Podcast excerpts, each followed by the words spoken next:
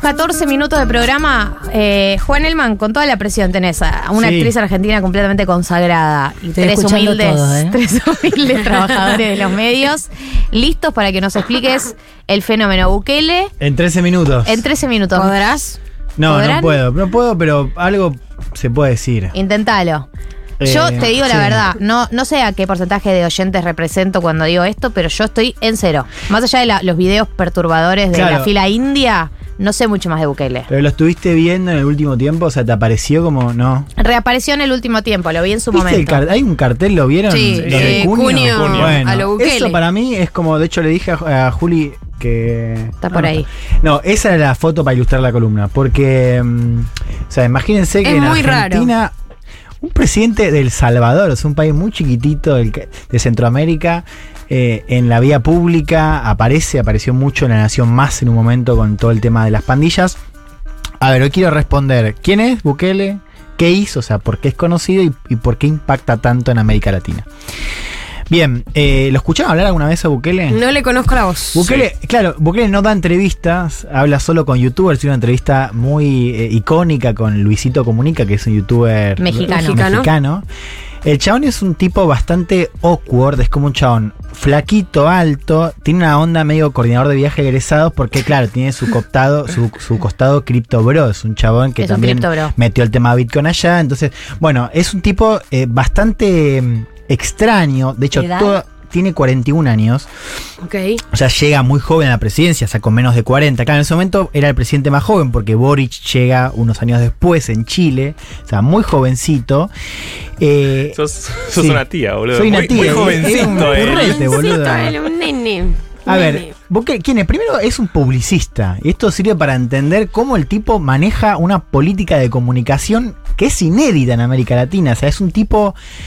Es como una telecracia, el tipo narra su gobierno de una manera única, porque lo va contando en Twitter. De hecho, él cuando llega presidente en 2019, se hace muy conocido porque antes de toda esta política de seguridad, le da órdenes a los ministros por Twitter. Onda, vos sos Becha, ministra de Salud, y es Becha. Le ordeno que ejecute tal, así por Twitter. Me encanta. De hecho, si lo buscan lo pueden ver. Digo, el tipo tiene un pasado de publicista, trabajaba en la agencia del papá. El papá Armando es un tipo muy conocido en la comunidad musulmana de El Salvador, armó varias mezquitas, un tipo multimillonario. Bueno, lo mete al hijo a trabajar en la agencia de publicidad. Le da un boliche también, lo cual me parece que es de alguien que maneja un boliche. Y digo, puede manejar una nación. Algo tiene, o sea, digo, manejar un choborra a las 4 de la mañana con un pandillero, digo, algo ahí tenés. Y después salta la política en condiciones muy extrañas porque, según dicen periodistas allá, hay como una reunión, el tipo era publicista y la agencia tenía como cliente al FMLN, que es el partido de izquierda de El Salvador. Tiene históricamente dos partidos, ¿no? Desde el fin de la Guerra Civil, que es en el 92. Los bandos de la Guerra Civil, o sea, las guerrillas de izquierda y los militares de derecha, se transforman en partidos. El FMLN queda como la izquierda y Arena queda como la derecha. Eso es el bipartidismo clásico de El Salvador. En una reunión con uno de los operadores del FMLN, en el marco de esta agencia, Bukele pregunta, ¿tienen candidato para un municipio de las afueras de El Salvador? O sea, ni siquiera en la capital.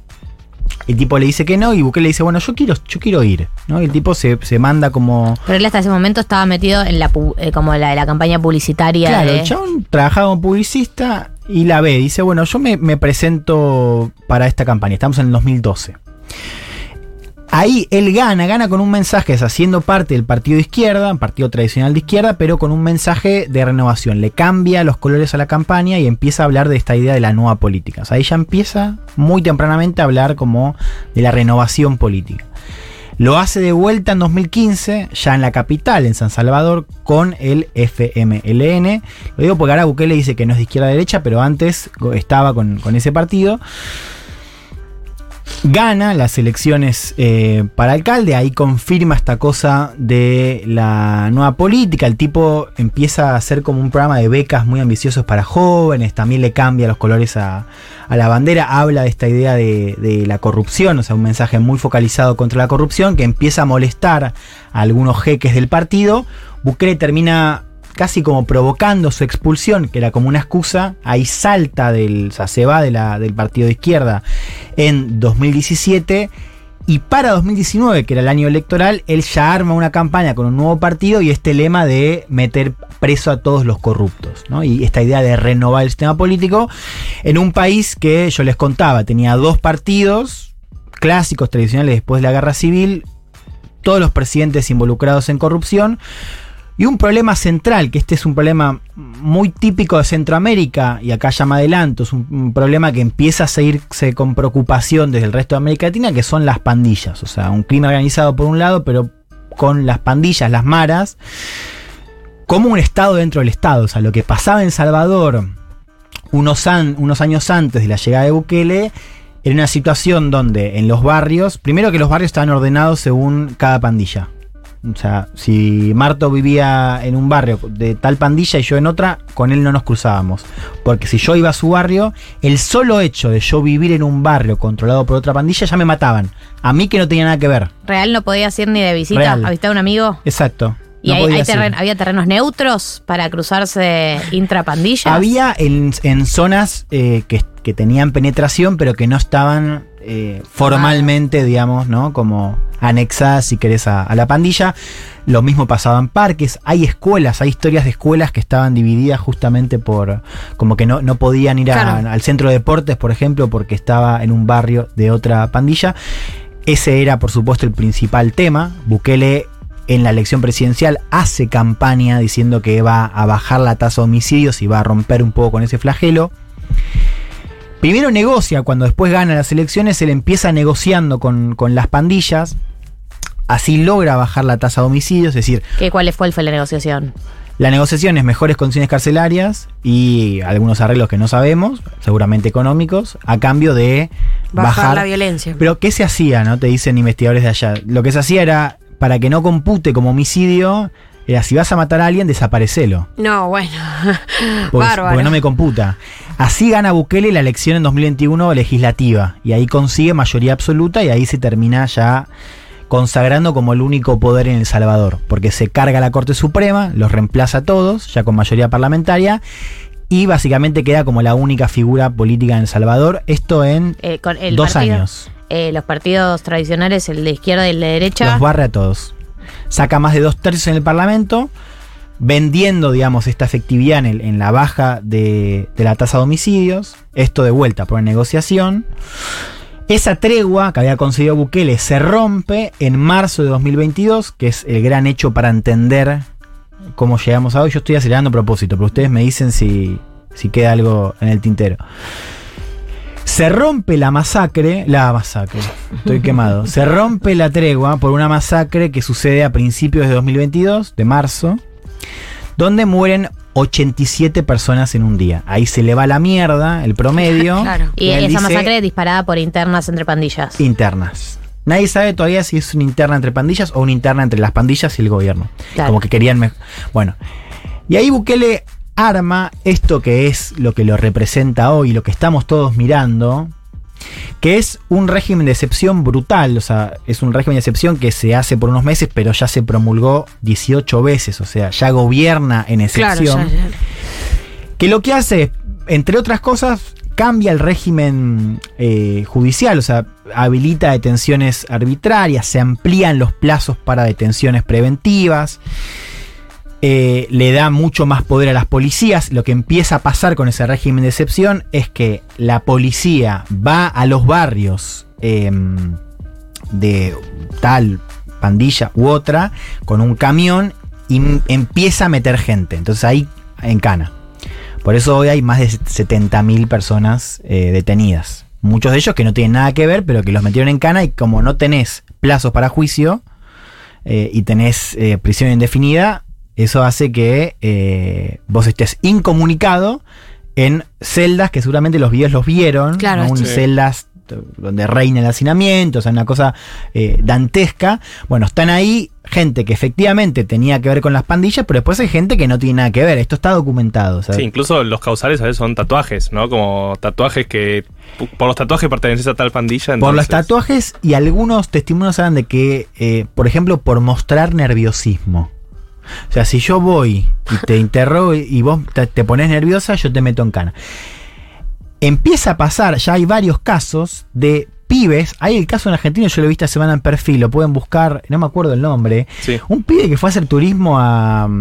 Se fue a laburar a Centroamérica y quedó detenido. Y claro, está incomunicado. Dios. Y no se sabe nada y no tiene juicio a la vista.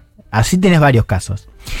Pero consigue efectivamente Bukele, con esta política, metiendo a tanta gente en cana, consigue finalmente vencer a las pandillas. Quiero hacer un... Las ¿sí? desarticula. ¿Qué quiere? Claro, explícame eso. ¿Qué querés bueno, decir? Yo te contaba que antes no se podía cruzar de barrio, ahora se puede cruzar de barrio. Los parques vuelven a funcionar como espacio público. Hay otro quilombo, que es que los jóvenes varones no quieren salir de su casa porque tienen miedo que los metan en la policía. Pero las señoras que antes no podían juntarse entre sí se empiezan a juntar. Vuelve el espacio público en El Salvador. Empieza realmente otra cotidianeidad que lo vuelve a Bukele, digamos, todavía más popular de lo que ya era. Claro. ¿Cómo, sí. de dónde sale la legitimidad para que él pueda encarar el problema de las pandillas con ese nivel de violencia? Digamos, muchos años de pandilleo... De pandilleo, ¿cómo se dice, boludo? No sé. El bellaqueo. Pues estoy pensando mucho en Rosario, boludo, también cómo pasó esa cuando... pregunta, porque, a ver... Las condiciones son, primero, una situación de violencia totalmente liberada, anormal, totalmente. Y un sistema político hecho concha, digamos, sin legitimidad, o sea, con varios gobiernos que van prometiendo, porque los gobiernos anteriores lo que hacían también era negociar, pero no conseguían desmontar el sistema de la autoridad paralela, es decir... Podía haber menos homicidio, pero al fin y al cabo vos terminabas pagándole igual impuestos a la pandilla. ¿Qué quiere decir esto? Que no es aplicable el método en cualquier lugar. Para eso tenés que tener una legitimidad que viene ya por el hecho de venir por fuera de un partido político. A pesar de que yo les contaba, Bukele era parte de la izquierda o del FMLN. Él se vende como un tipo, como un outsider, y efectivamente consigue legitimidad viniendo desde afuera. Claro. Y segundo, tenés que tener 2/3 del parlamento... a tu favor, digamos, que tampoco es algo tan fácil de conseguir. Sí, claro, ahí lo consigue, hace como una cosa, unos subsidios en pandemia súper generosos, ahí como gana un poco de apoyo, y después resultados, o sea, esa es la clave. Bukele es el único, yo el otro día hablaba con la directora de Latino Barómetro, que es la encuesta, me censuraron, iba a hablar de Latino Barómetro, pero no terminé hablando, pasó algo. Mencionalo.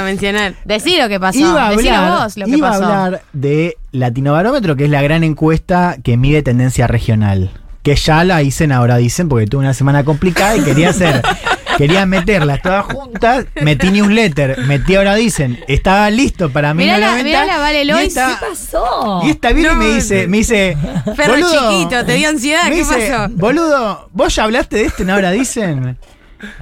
Y me dijiste bueno, sí, le voy a dar otro foco y le digo, está mal, y ella me pone más Mirta que nunca. Y sí, no está bien. Bueno, la mina mide opinión pública en América Latina hace 25 años. Mide con trabajo de campo en cada uno de los países de la región. Dijo, nunca en la historia de América Latina había un líder que midiera tanto, tan bien en todos lados. Bukele mide 90, o sea, tiene una aprobación del 90%. No, es una locura, claro. No existe en ningún lado del mundo. Pero aparte también, yo estuve en Guatemala por trabajo y hablan de Bukele. Ni Alberto acá, en su mejor momento. Cunio habla de Bukele, o sea... Salió hace poco en una encuesta en Ecuador, Bukele en Ecuador tiene mejor imagen positiva que todos los políticos del país.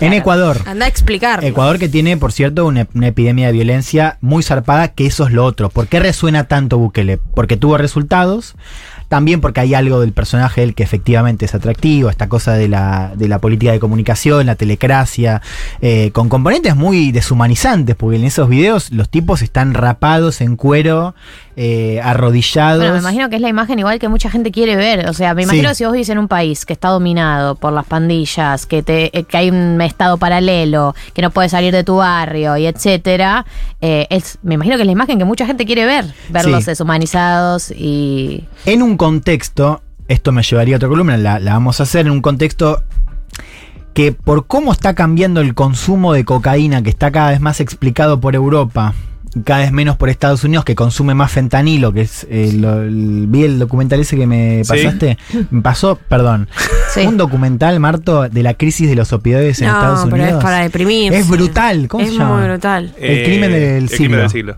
Bueno, ¿dónde está?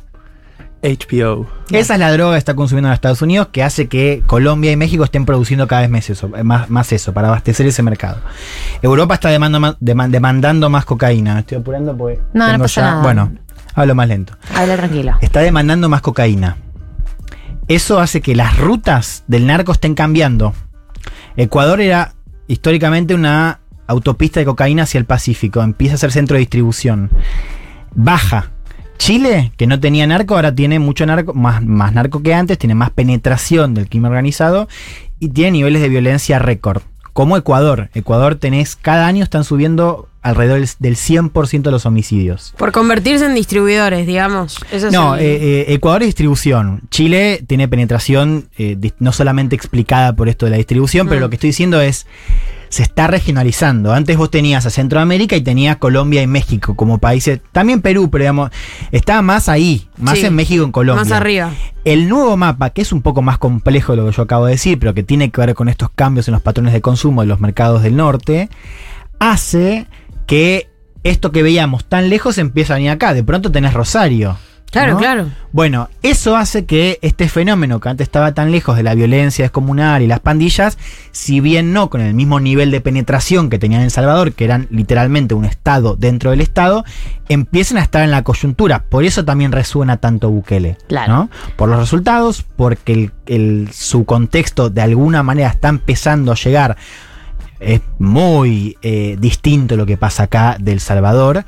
Pero efectivamente estamos viendo niveles de violencia, niveles de penetración del crimen organizado, mucho mayores a lo de antes. Claro, empieza a resonar algo de la problemática en países donde antes no resonaba o no a ese nivel. Exacto. No, si la pregunta es muy precisa. No era una pregunta, puntual. No era un aporte, como que las recetas también resuenan, porque bueno, se está hablando de lo mismo, de más cárceles, de mayores penas, de un sistema judicial no tan claro. Sí. No, por eso hay que decir que primero está por verse, o sea, tuvo resultados hasta ahora, hay que ver cuán sostenible es, porque en general, digamos, vos tenés que llenar el vacío de otra manera. Si vos no invertís en desarrollo humano, en educación, en economía, digamos, de otra manera... ¿De qué van a vivir? Igual. Claro, exacto. Vos necesitás... Por eso hay que ver cuán sostenible es, eso es lo primero. Y lo segundo es lo que me decías vos. O sea, vos para aplicar un modelo así tenés que tener una legitimidad como la que tiene Bukele. 80-90% y una historia tan trágica detrás que hace que hoy la mayoría dice matalos a todos. Claro. Juan Elman es la persona que nos ha explicado el fenómeno Bukele. Lo hiciste muy bien, a pesar de que te apuraste. Corrí mucho, me hubiese gustado modular un poco más, pero... Yo te quiero decir que sí, te viene bien a veces correr a vos, porque entendí saca una versión sintética tuya que si no la conocemos. Pero es verdad, pero a mí me gusta venir acá y como que... Y hablar libre, que nadie me frene, Yo quiero decir algo, este chico se tiene que ir a descansar, arrancó muy temprano. Que se vaya a descansar. Sí. Yo digo dos cosas antes de irnos. Primero quiero decirles que hoy tenemos la canción Sin Fin en La Plata, hoy sábado 5 de agosto, que claro que sí, amor. Hoy sábado 5 de agosto en el Teatro Ópera se repasan los 3 primeros discos de la carrera solista de Charlie, con una función unificada, Yendo de la Cama al Living, Clics Modernos y Piano Bar. Hay poquitas entradas, pero hay todavía en Live Pass y en la boletería del teatro, así que si estás en La Plata podés ir a ver la canción Sin Fin en el Teatro Ópera. Y quiero agradecerle a Ribcast Deli, que es la comida épica que comemos todos los sábados, lo ven en mis stories en general, pero si no se los cuento yo. Tames 747, el Mercat de Villa Crespo, pueden encontrar desde los sándwiches épicos que comimos hasta bocados tradicionales judíos tipo knishes, bollos, quipes y etcétera, o lo siguen en Instagram @Ribcast Deli con B corta y K. Amigues, programón como siempre. Gracias Flor Fresa, gracias Juli Piasek, gracias Vale, gracias Juan, gracias Becha, gracias Marto, gracias a ustedes que están del otro lado. Sábado que viene 14 horas, estamos acá firmes junto al pueblo, así que los vemos en 7 días en la previa de las elecciones paso nacionales, así que la atención va a ser total. Un abrazo grande, adiós.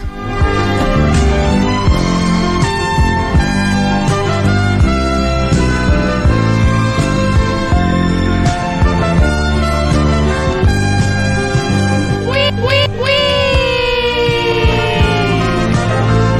¿Quién grita allá afuera? ¡Ay, qué horrible!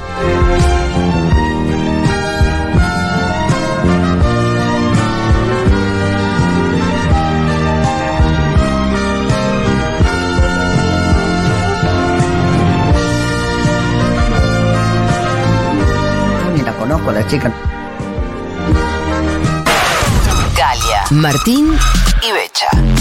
Nuevas neurosis para los problemas de siempre. 1990.